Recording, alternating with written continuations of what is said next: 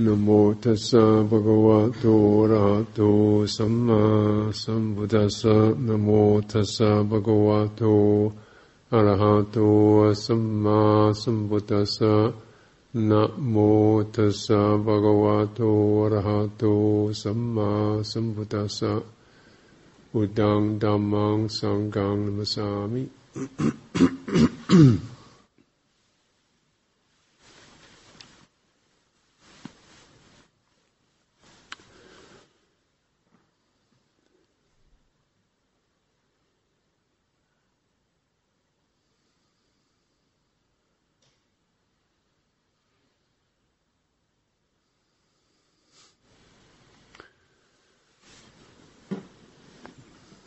Tonight, the full moon of the month of Magha in the uh, ancient Buddhist calendar, month of Magha.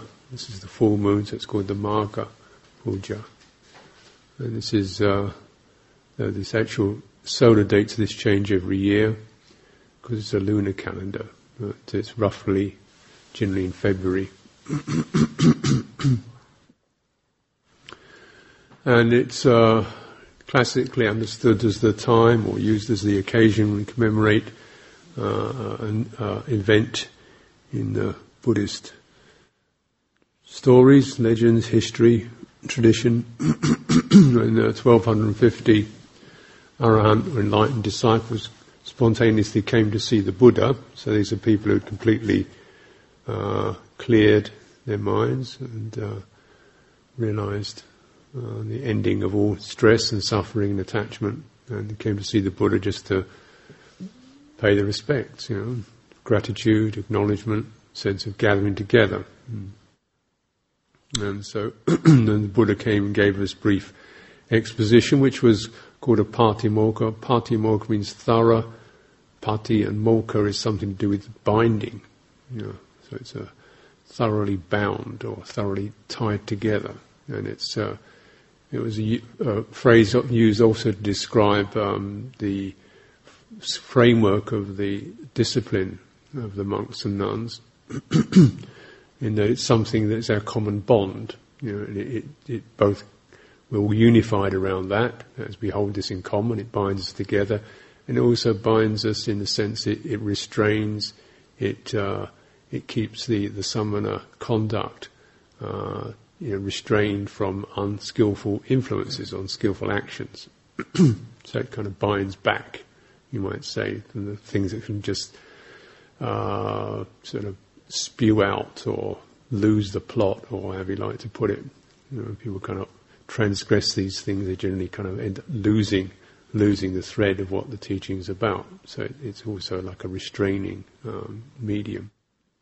And when the Buddha so this has twofold purpose to it, both to give a sense of where we are, the yes, you know, we are here, this is our thing, and also the no, we're not doing any of that. And uh, very simply, in this exhortation, the Buddha just said, you know, you, any kind of uh, violence, verbal abuse is just not on, you know. uh, any, is not doesn't not worthy of a samana. one should not abuse or harm another, verbally or physically. and uh, one also is re- restrained in terms of contentment with a simple place to lie down and, and meditate, lie down and sleep, or to sit up and meditate, um, and, uh, uh, and, and this kind of framework of of uh, of uh, restrained life, renunciate life, and then to even more fundamentally to lift up what is really good and to keep pushing away harmful influences. Sabapapasa karanam, to de- deliberately refrain from acting upon any kind of unskillful impulses. Kusalasupa sampada, to lift up, to elevate, to acknowledge and to, to raise up and to admire and to celebrate the good you know, and purifying the heart.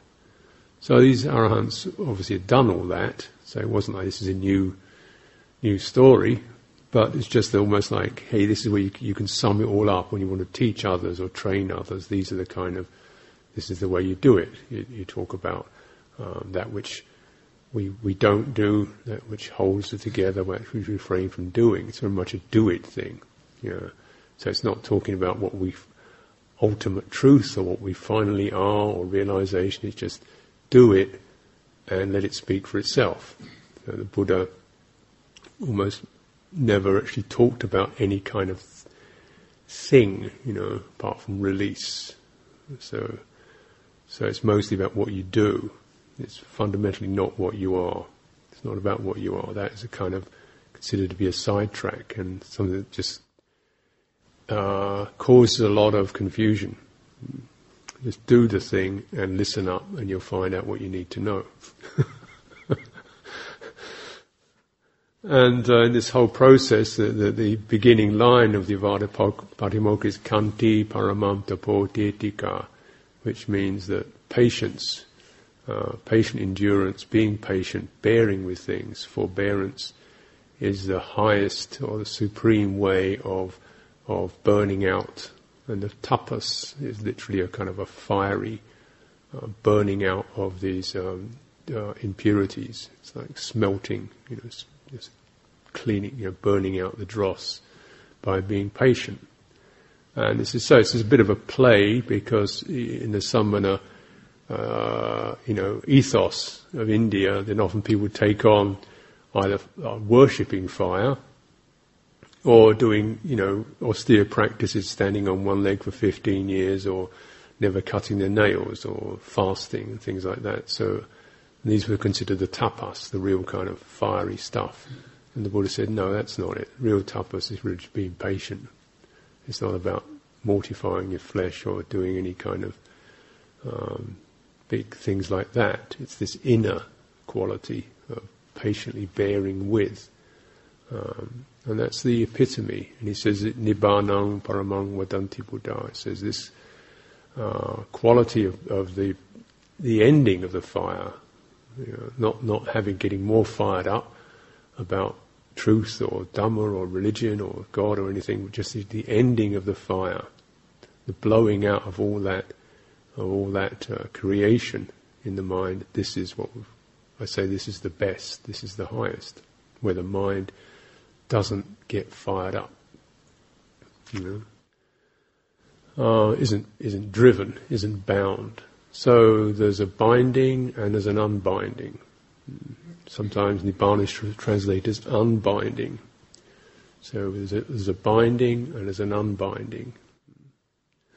And these are both two, you know, things we, we bear in mind, or we, as our understanding. You see, the binding in a way is like uh, things we call vinaya or training. Unbinding, we might say, is the dhamma, sense of the release or the the, the, the release from attack from the things that we're bound with. So, quite a lot of the uh, training is about understanding boundaries and, and understanding binding and understanding the elimination of boundaries. Yeah and the unbinding. Boundaries, establishing boundaries and also eliminating boundaries. Establishing bonds and also eliminating bonds. Establishing things that we stand, take a stand on and also eliminating standpoints. This may seem contra- uh, contradictory, um, but uh, that's the process. Because most of us uh, we have all kinds of boundaries uh, and, bar- and bonds, you know, that we haven't clearly established. They've just kind of grown that way. You know, we have, and generally the boundary that is there for us is this is mine, this is what I like, this is for me, this is my way of seeing it, and then there's the others. You know. So there's a little boundary there between me and the others, or my way and everybody else's way, or that which I enjoy and that which I don't want to do, or you know, that which I agree with my opinion and then other people's kind of crazy views. you know, there's a there's a little boundary there, isn't there? Inside it, there's me and my stuff, and outside it, there's things that I don't really be part of. Yeah, and, and we walk around and we kind of keep that template going, and, and so and uh, you know, wherever we, we go, we operate on that premise, you know, in some way, crudely speaking. Know, when you get it more sophisticated with it at first. and of course, uh, you know, it's very much encouraged, uh, you know, to to do your thing, to have things the way you like them, to make your choices to which is going to make you happiest, um, most successful, most attractive, what really fits you, what's really for you. Uh, and then something that's really uh, feel, in, likes that, enjoys that, or feels confirmed in that, because we do need to say yes, we are, or something's here. You know, you can't, you're not kind of a nothing. Hmm. But um, the problem is that this sense of, of, of presence, of, of, being here, is established upon quite shaky uh, foundations. The boundaries are not that not that fully established, not properly established. Yeah. because uh, actually, when you when you recognise it, when you stab, when the boundaries are established around, you know, uh, me and you, then there's going to be some kind of conflict, isn't there, between what I want and what you want. if that boundary isn't somehow really understood and moderated and negotiated, and you know, we can stretch it and we, you know, then then this is a source of conflict when there's a boundary around, well, you know, I don't want anything unpleasant, then we're always going to feel very much offended, put upon, depressed and oppressed by the unpleasant. But when you recognize it, how could it be otherwise that, you know, that one will be contacted by the unpleasant? It couldn't be that way. I mean, what's your relationship with the unpleasant? You feel in, indignant about it? Unfair, unjust, wrong, you know, depressed, miserable, aggressive, collapsing, rebellious, you know, or is it just what happens at that place of contact? Mm. And then the pleasant, you know, which we'd like to, you know, certainly abide with more, is tends to be, you know, taken away. So that kind of leaks out of our little net, doesn't it? You know? Uh, and so th- these uh, you know, the sense of our, ourself is established around pleasure pain, which is really untenable because we can't actually keep the pain out and we can't hold the pleasure in, so it's not much of a boundary.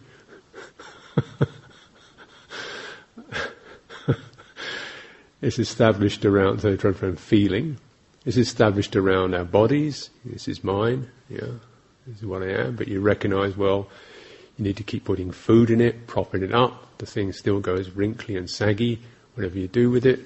And, you know, and uh, sooner or later you end up, people have to do things to it, stick tubes in it and needles in it to keep it going.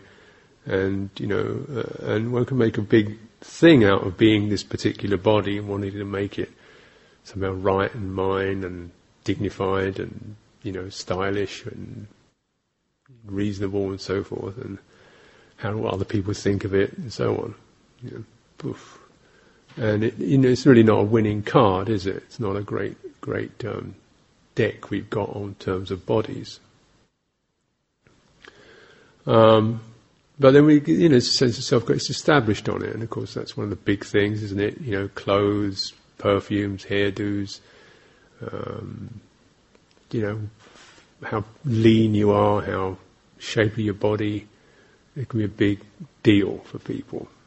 Uh, and yet it's never really going to be a firm boundary of self because it keeps falling away from that. Or we establish a sense of self based upon our particular impressions, our perceptions, our views. This is right, this is fair, this is nice, this is free, this is okay. And then she's he's doing it another way. I don't like that. That's wrong. You go to different countries, you see people doing things in different ways, and you realize how much of your own standards of what's polite or respectful or, you know, or the opposite is quite subjective. Hmm? And so on. And then we have also our particular things, our, our, activities, the sankharas, That's our our, our um, ways our minds work. You know, so people who are you know intellectual can't understand people who are not. Why they're so stupid? You know, uh, frustrated, or people who are you know. So you know these these kind of uh, um, programs and patterns of mind that we have. Yeah. And, and the energies that go along with them, our wish to get things done, the sankhara. It's an activity, it's a sort of moving, do it, volitional thing. And this is always getting either there's too much to do, I feel overwhelmed, there's not enough to do, I feel bored, there's too much pressure on me to get things done, nobody, or there's nobody notices what I'm doing. or people can't keep up. Why are people so lazy? They can't go at my speed, or why is everybody in such a hurry? You're going too fast, or you know, why do you have to be so busy all the time? Or, or why is there not enough to do? Why do you have to be so stagnant and stale all the time? It very much depends on your own activations, your own volitional qualities. And so we find that we take a stand upon those. Yeah. And all this, particularly, you know, in, in community life, is is the is the stew pot that we're in, because it, it, doesn't. None of it goes really according to anybody's. And I don't think anybody's satisfied with it, because you know, if you're a carrot, you don't understand onions in the in the stew pot. Why do onions like that? You know. You're a pea, you don't really see why potatoes have to be so big and lumpy.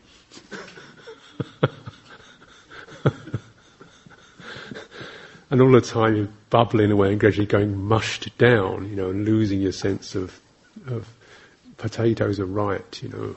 I am a potato. Why is my potatohood being challenged and melted down? By all these peas. Wimpy peas.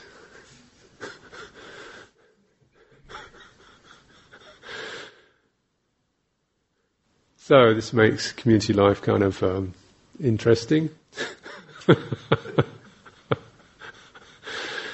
and uh, a great place to just be really patient, incredibly patient. In fact, nothing but patient sometimes. And it's really good to have that word in mind. Because all, the, all the time something jars against one's way of doing something, just uh, be patient, you know, feel that, that, that snagging, that pushing, that recoiling, that why is he like that? And then be patient with that particular energy being disturbed. Know? And so, you know, believe me, when you, you, you look at these things, you recognize that for people who like it to be active, it's never active enough. For people who like to be, to be still, it's never still enough. For people who like it to be friendly, it's never friendly enough. For people who like it to be left alone, you're never left alone enough. For people who like to be with large groups, there's never enough people here. People who like to be with small groups, there's always too many people here.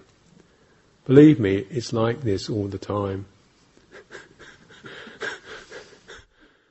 people like Dhamma talks, there's never enough teaching. Who don't like it, it's always going on too much. It's like this all the time, believe me.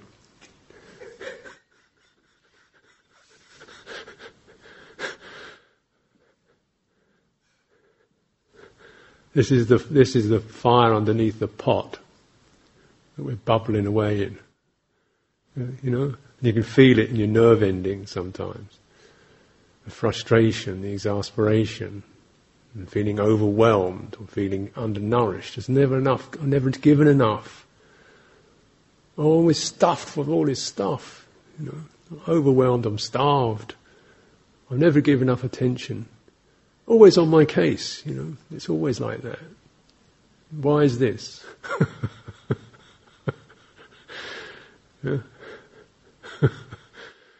because we have, we are all karma.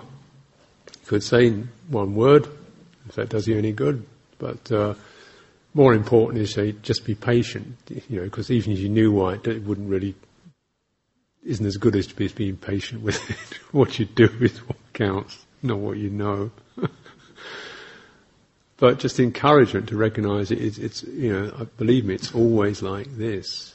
It's always going to be like this. Mm.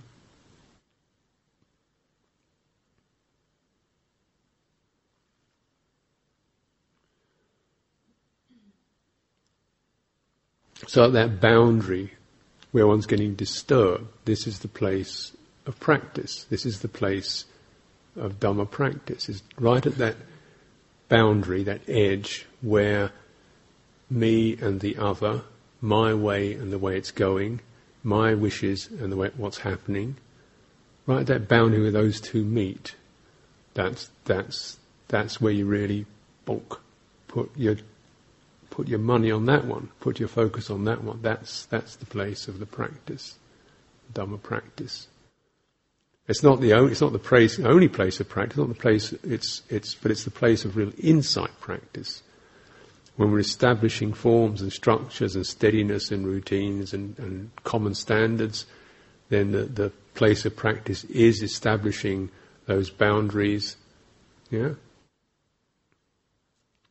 of what we do, what we, what, how we do things, uh, you know, the structural things, and then the place of insight practice is how you, you, you, you put your attention on the place where you're being disturbed, that particular inner boundary, the internal boundary, hmm? where you're pulling back, you don't want to be bothered, or you're pushing forward, you want something to do. You know, it's too much, you're being overwhelmed, or it's not enough and you're feeling undernourished. Yeah. It's that place. That's where you put your attention. That's where you establish it. You feel the push in that, and you feel the pull in that, and you feel the, the tides of energy rushing through that, around that place. That's the place where you re- really, really, can I say it again? patient. Khanti paramam, patient with it. Yeah.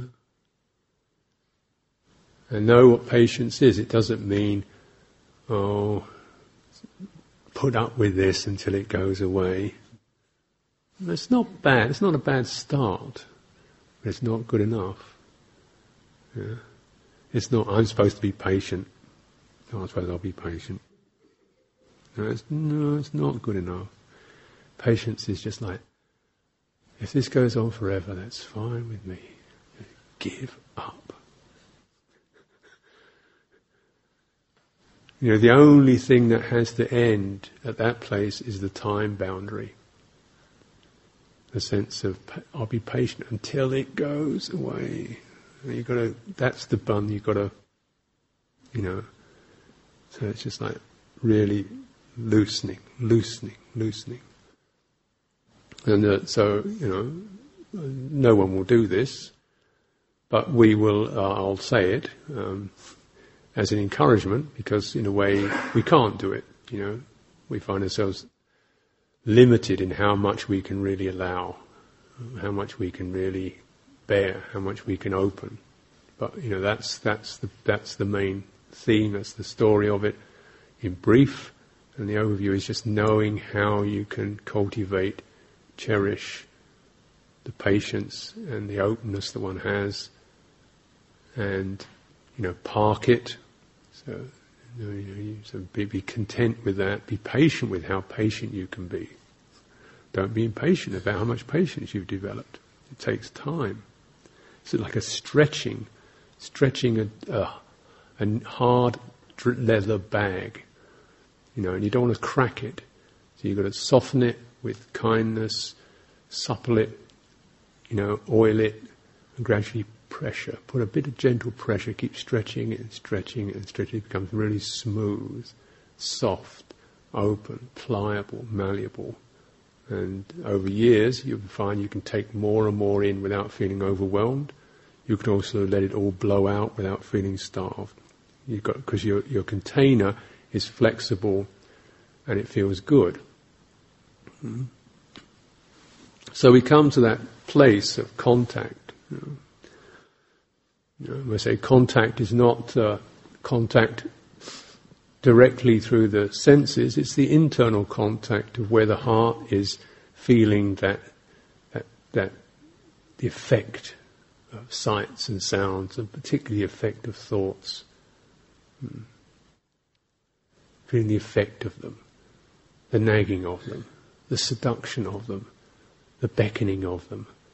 Hmm? The just one more go with this of them.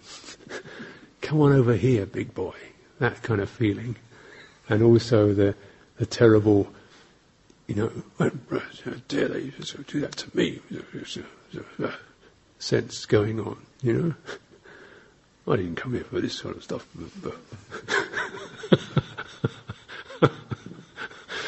You know, or the internal one of where you know, oh, I'm so so tired, I've done so much, I really can't do all this, and it's so much, I'm really a failure, and I'm whining and whinging kind of contact. Depression. Patient. Because if we if we lose that, that particular experience becomes crystallizes and becomes ourself. And probably this, this happens quite a lot, doesn't it? You know, I've become the, the overwhelmed self several times a day, generally. I didn't come here to do all this stuff. Finance meeting, finances, something to do with finances. So everybody has problems out. Why should I sort anybody else's problems out? I've got my own life to live. You know, there's emails from so and so, so and so. Don't bother me with all this silly administrative stuff. English Sangha Trust business stuff from Thailand. What's Thailand got to do with me? It's not my problem. Get out of my life, you know. You know, so I kind of become a crusty old curmudgeonly in my dotage, getting more and more grumpy. Thinking, oh dear, dear, dear, yes, yes, yes. sure you'll have those moments. You know, just be a bit more patient with it, just a little bit more patient with it maybe just for five minutes of being patient with just the feeling of not all every little detail, but just that that that feeling of overwhelm, pressure. That's the bit you've got to focus on. Don't get lost in the topics. This is a meditator's skill. See, a tendency as we get into the all the details of the script of him and her and this event and that viewpoint and his feelings and his standards. You just no, no, no. That, they, he, that's like getting lost in all the undergrowth. Go to the root of where you're suffering, and it's oh, I feel overwhelmed or exasperated or not enough. You know. And you, so then you get to this thing, right? That's where the boundary. We are starting to form into being an overwhelmed self.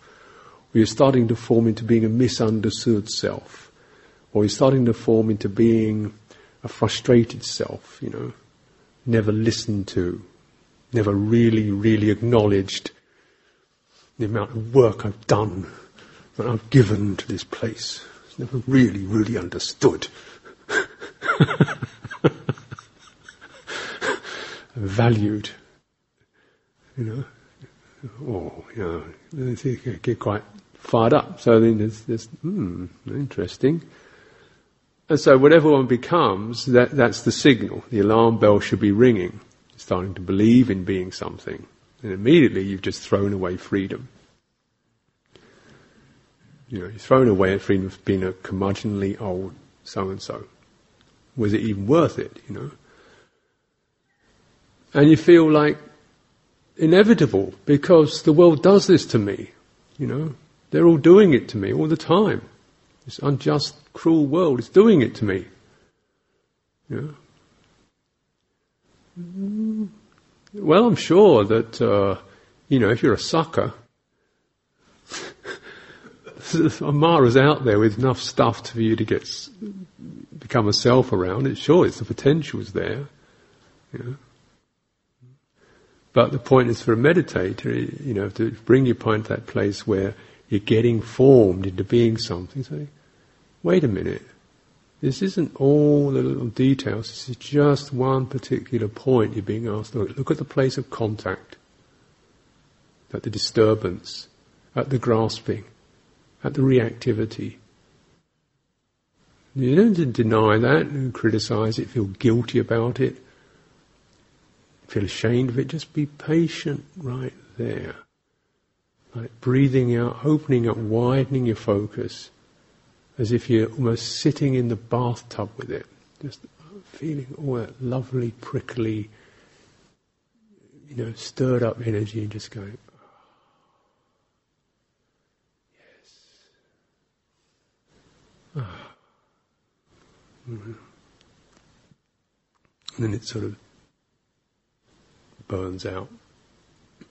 It only it only takes only catches fire if if something comes in and makes a self out of it. So this is this is the this is the dummy punch, you know. And if you want to stick your chin on in front of it, you get a whack. But you can't, you know, you can't expect the world to not be throwing punches at you, or you know, off whatever blandishments and enticements, you know. But it's whether you're going to be the, the you know, go for it or not. And this going for it is not self. It's an activity. It's called a sankhara, and it's the only one you have to deal with really. It's a sankhara of attachment. The fundamental sankhara that builds or establishes a self.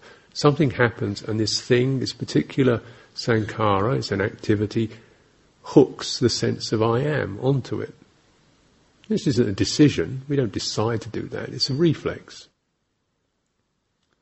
It comes off. We hear something and I hear it. Well, who, who heard it? Well, I don't know. I did. Who, who thought that? You know? Well, I guess I did. But the sense of I am actually comes after the experience, not before it. It's the, it's the tag on the end of it. And it's the, the favouring of that experience or the disfavouring of it. And when these patterns get established, there's, I always like this, and I want, and I feel like this, and this is the way I like to do it, that sankhara, that particular activity, becomes so familiar, so frequently adopted, so frequently belong to, that that's who I am. Because it's happened a thousand times. I'm familiar with that. There's a familiarity with that. So we get into that kind of reflex habit, do it over and over again. That what is familiar, what is habitual, what is customary, what is compulsive, becomes the norm. What is, becomes the norm becomes the place I am. Does that make sense? Yeah.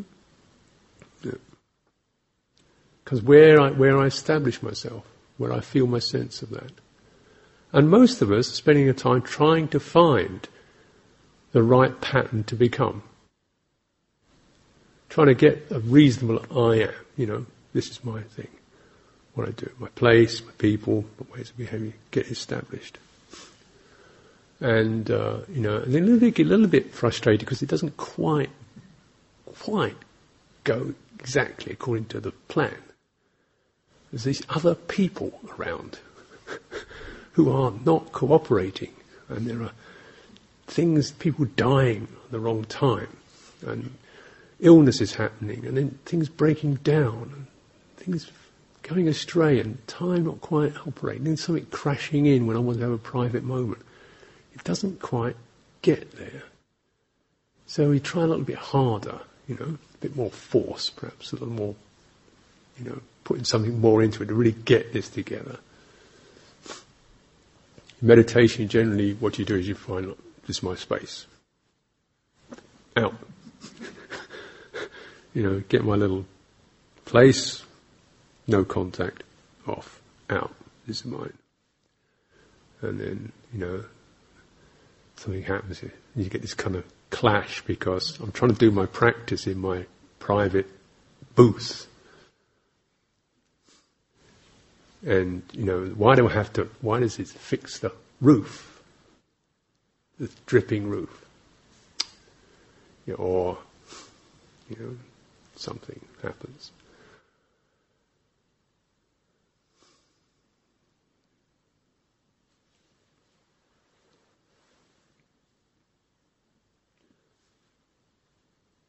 So you know, you can't really establish the, these uh, these these uh, these places where we want to establish our boundaries. May I feel pleasant and calm. May I not be bothered. May I be not be disturbed. May things go nice and smoothly the way I like them to. May things be agreeable. You know. May I feel well and happy. May my meditation be productive and interesting. No, sorry. nice try, but who are you to say? you know, meditation is often boring and frustrating. Yeah, it's either too long or not enough or something you're getting it right, and then something happens to your body, your knees go, or your hip goes, or you get cold or something. So, but the Buddha said, you know, he didn't make this a patimokkha. He didn't say, you know, um, didn't make these the boundaries of the training. He said, no, no, you can't have that. What you can have is not hurting or harming or abusing other people. Make that yourself, if you're going to make a self out of anything, make that your standpoint. Yeah. Make it the one of uh, just uh, being contented, restrained in the senses, according to the senses. Make that your standpoint. Make your standpoint the relinquishing of what is harmful. Not never being never having those impulses, but actually recognizing them and doing this kind of loosening and relinquishing of them. May your stand, make your standpoint lifting up that which is good, attending to it, firming it up, putting us, yeah, saying yes to that, you know.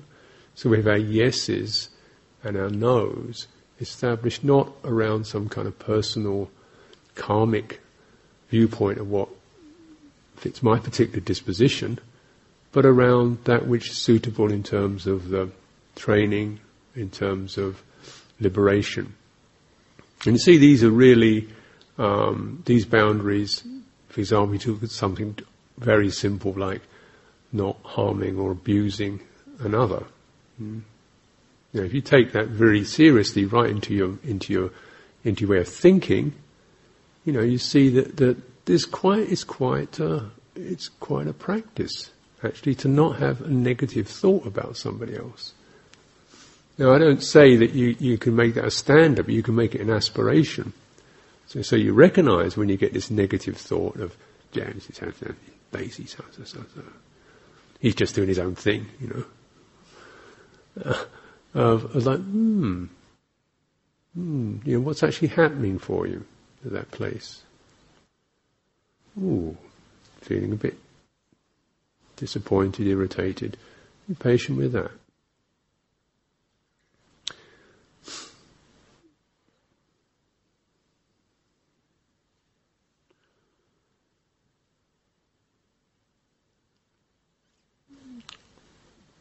Now, this may, this may seem as if it's just, well, you know, who cares? But no, it's not, it's not about not having these standards, but it's about trying to establish them from the place of, you know, encouragement rather than negativity.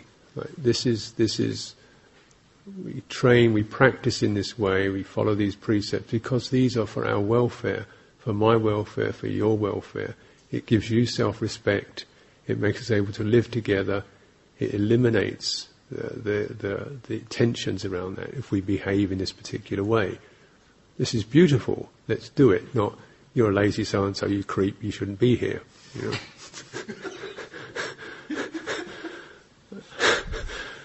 you know, because we can't always make the high standards on day one or even day hundred or day thousand. You know, and we look at it, actually, the standards keep going up, can't it? So you can either feel extremely frustrated and annoyed, or you can say, you're patient with that, let go of that particular contact impression in your own mind and go back to that from the yes place, like, this is the beautiful. Why do we do this? Why do I do this? Is it good or is it not good? I want to offer this, you know, it's something beautiful.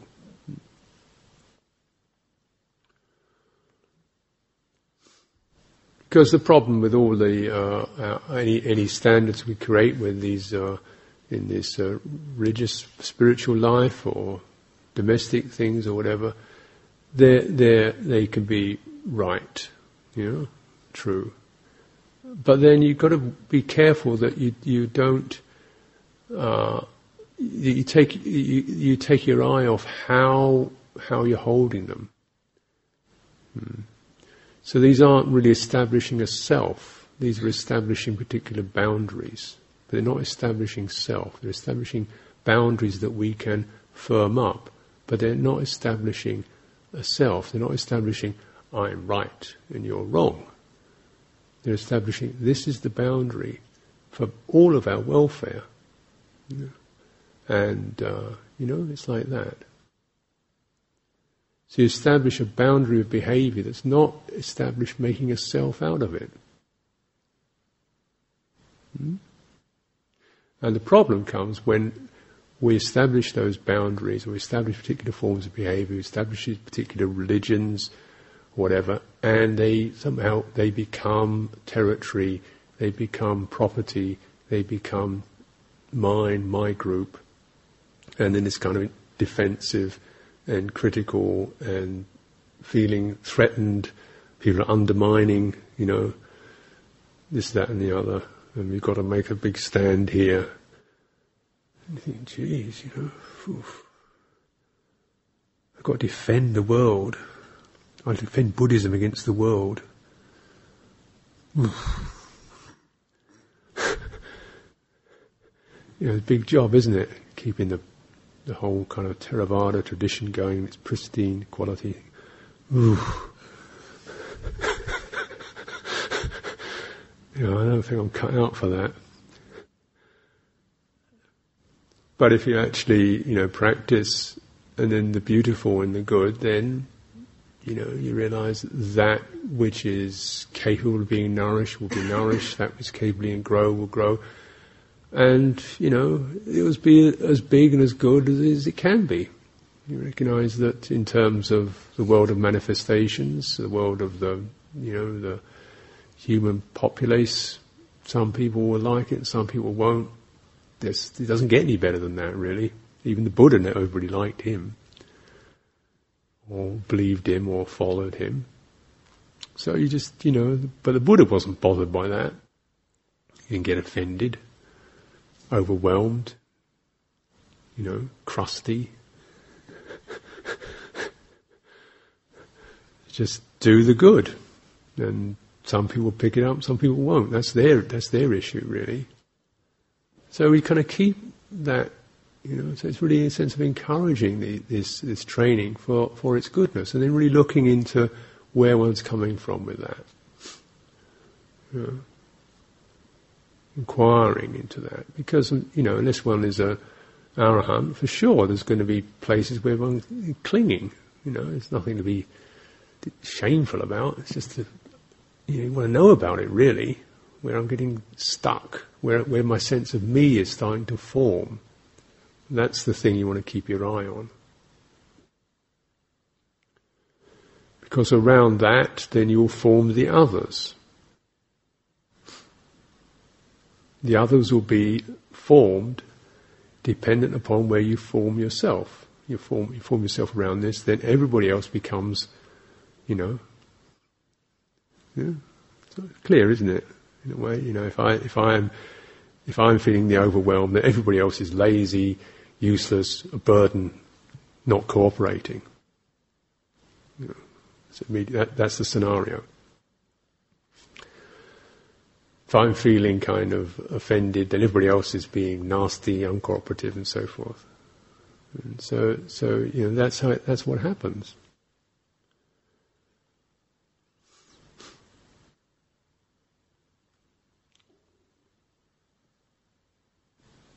Or gen- generally, you know, or you find some somebody who can be the other for you. the, the, the, the scapegoat. Take the rap. I'm not feeling enough, therefore it's, it's you. You're not giving me what I want. somebody can carry it for you. Yeah. These are these are the things that we, we do, you know, find ourselves. So when we recognise it, it's the time to own up and really investigate the place of where one's getting, where the disturbance is. So you've got to be very humble about it. You know, so that's you know start with that. That really this doesn't have to be a, per, a, a self issue. It's like just you know get down to the level of mind states and energies and own up to what's going on. You know for your own welfare, not set anybody else straight, for your own welfare, really look into that. Where do we find ourselves kind of hanging back? Where do we find ourselves wanting to be feeling different or being special?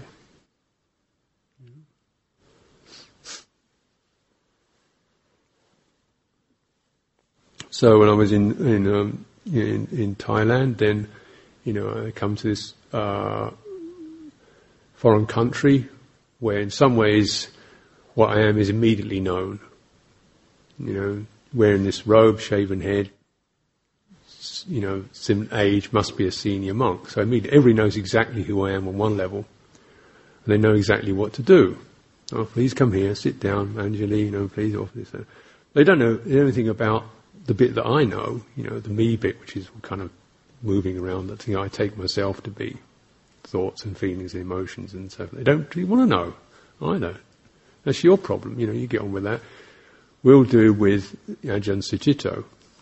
We'll do this because you're Ajahn Sucitto. And you, all you've got to do is just keep, you know, doing enough to keep, to keep that thing viable, you know. So, you know, do the bit, you know. The rest of it doesn't matter. It's, you, you, know, it's your, it's your practice. Sorting that out. Be with that. And you know, and you go there and you find yourself feeling, because I can't speak the language very much, so I feel very, even though people are very familiar with Ajahn Sucitto, I feel completely uh, outsider. So it's strange, you know, you're, you're, you're an alien to yourself. You're an alien to your, to your image. Everybody else is very familiar with their image. Only person who's not familiar with it is me. Doesn't quite know, you know, what am I supposed to, oh, this is what Ajahn Sucitto does. He does this. Okay, fine, you know. Because I walk around and I start to do something and then somebody comes and says, no, no, no, I'll do that for you. Oh, right, okay, I've got to let everybody do things for me. Right, you know, you get this kind of, where's my sitting cloth gone? Where's my sitting cloth? Somebody's taken it. Oh well, where's my where's my Sangat? Somebody's taken your Sangat. Where's my bowl? They're taking it. Where's my spoon? They're taking that. And you just, oh well, I don't know. Just well, you don't have to know. Just walk to where you're going, and you go there, and it's all sitting there, waiting for you. Uh, well, and you get, you stand up, and you go around to pick up your sitting cloth, and it's gone. Somebody's taken it. oh goodness, where, where's my property? Where's my belongings gone? You I suppose, you know.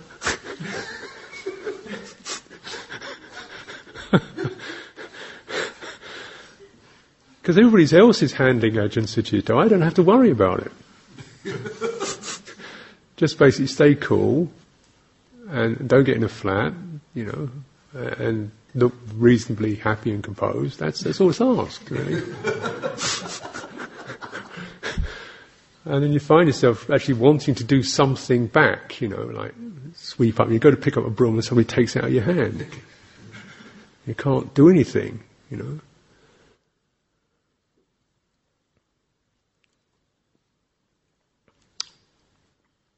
It was interesting because I lost my, my, my, when I flew from New Zealand to, to Thailand and I got off the plane in Bangkok and, uh, you know, and I stood by the luggage delivery bay and stood there being patient, stood there watching these bags going round till there's fewer and fewer and none.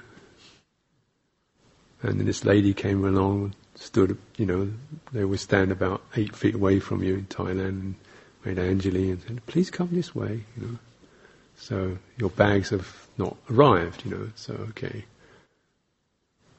Oh. So there's a whole world of me in that bag. There's a lovely feeling, like there's all my, my books, my rose, my bowl, my, my special things, my personal belongings. My, you know, my identity's in that bag. It's gone. I don't speak the language here. Oh, I got my passport, and I got what they call a baisuti, which is your bhikkhu identification thing. That's all I got. That's really nice, isn't it, actually? Wow, I wish I'd lost that bag earlier. because that's all I need, actually. Everybody else knows who you are. You're one of these, so you do this to them and they, they take you somewhere and they write your name down and then somebody's waiting for you in the car and you get in the back of it and you can't, they don't know you and you don't know them, they don't need to know you, they just drive you somewhere.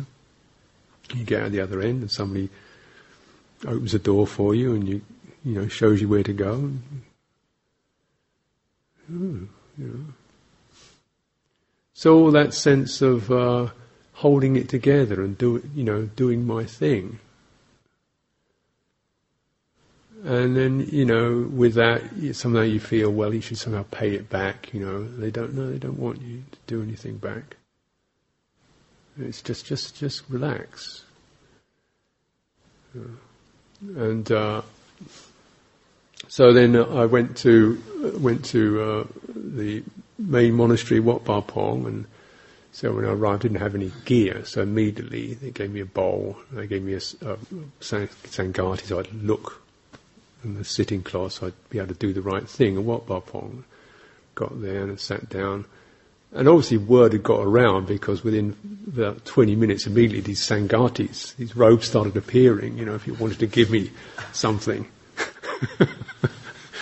you know, you just sort of sit there because, uh, uh, and then feeling a bit awkward, and a bit embarrassed, and then I'm strange and I'm foreign and I'm big and I'm white and everybody else is nice and, you know, right size and the right colour and their robes match their skin and it all looks so nice, you know, this kind of gawky white thing walking around being weird and clumsy and lumbering and mumbling inarticulate half phrases in Thai that people giggle over. And, you know, you feel very, very self-conscious and not wanting to be part of it. I could feel that kind of holding myself with this sense of embarrassment and awkwardness. You realise nobody else cares.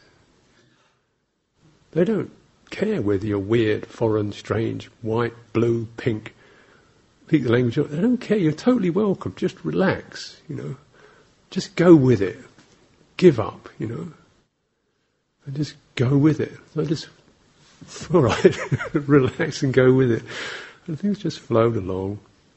You know, and you see the beauty of a, of a, of a, of a convention like that. All you need to do is know how to bow, you know, how to sit, how to hold a bowl, uh, you know, kind of few basic protocols. Rest of it, it's just what your mind wants to make of it liking it, disliking it, feeling awkward, feeling necessary, feeling useless, feeling important, feeling unimportant. Just what do you want to, you know, if you want to do all that stuff, go right ahead, you know, but you don't have to.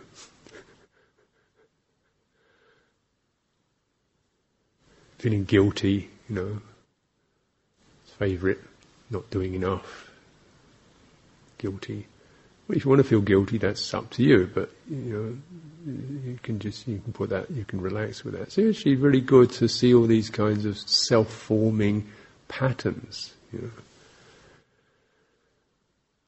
Trying to set a good example.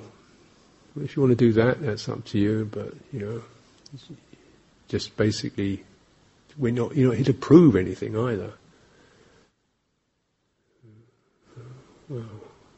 And so it's it's a really emptying out. And witnessing all these kinds of nervous twitterings and uh, funny feelings and, and awkwardness and uh, and you know what the hell is going on here anyway? And why are we doing this? And just let go give it up be patient with that so you see something actually really uh,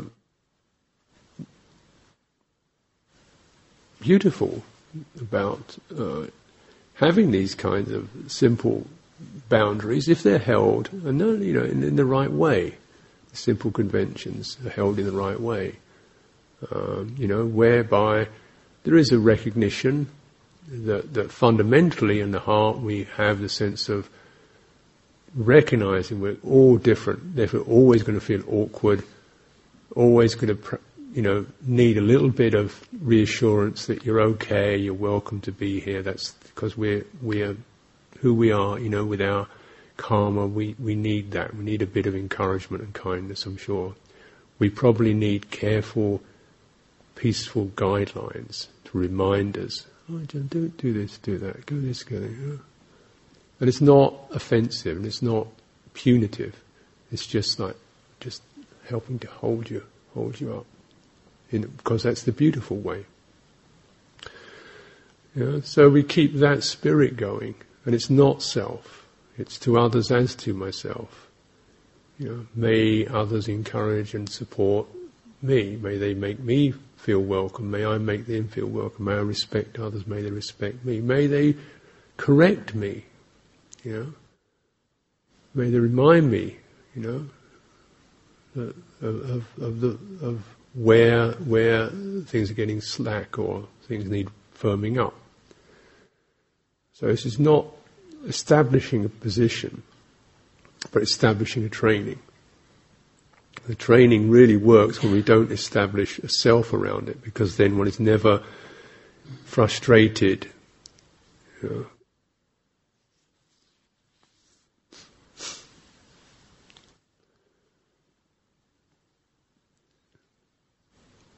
You know, I think when I started, came here to to do whatever I'm supposed to be doing I've never been able to do properly.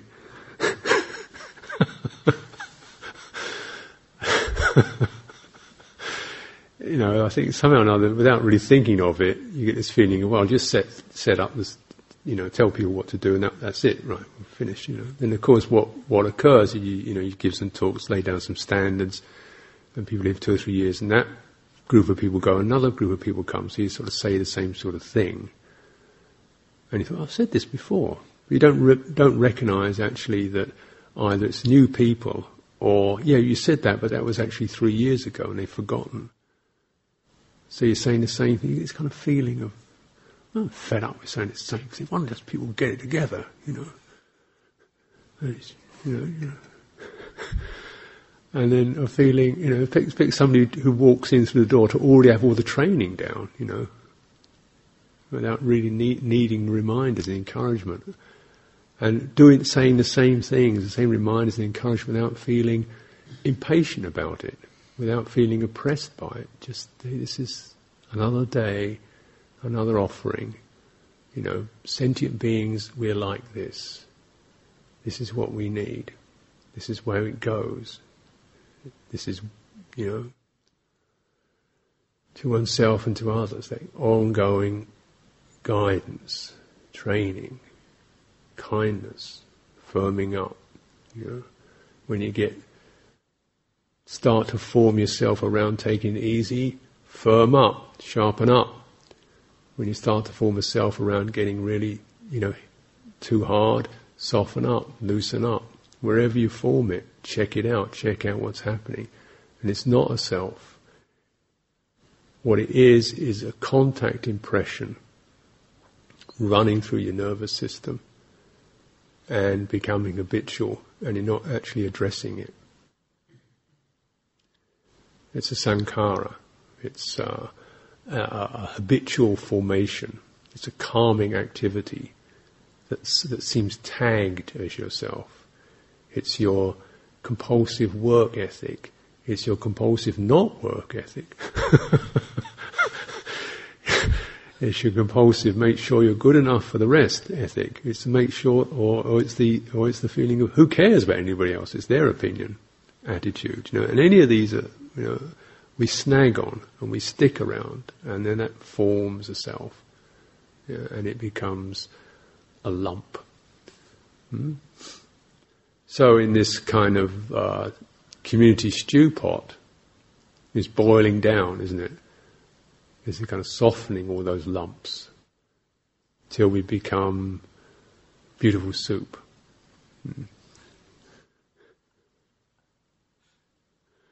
That is tasty and uh, has all these lovely ingredients in it the tangy, the sharp, the spicy, the earthy. Yeah? And then our, our, kind of boundary is, is, is the whole pot, which we all, you know, share in and are shared by.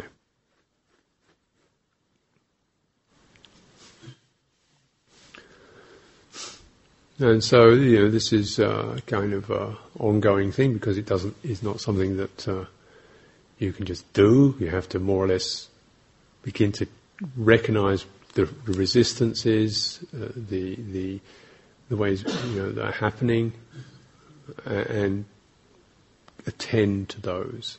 And then this process happens by itself. Process of softening, unbinding from these attachments happens by itself.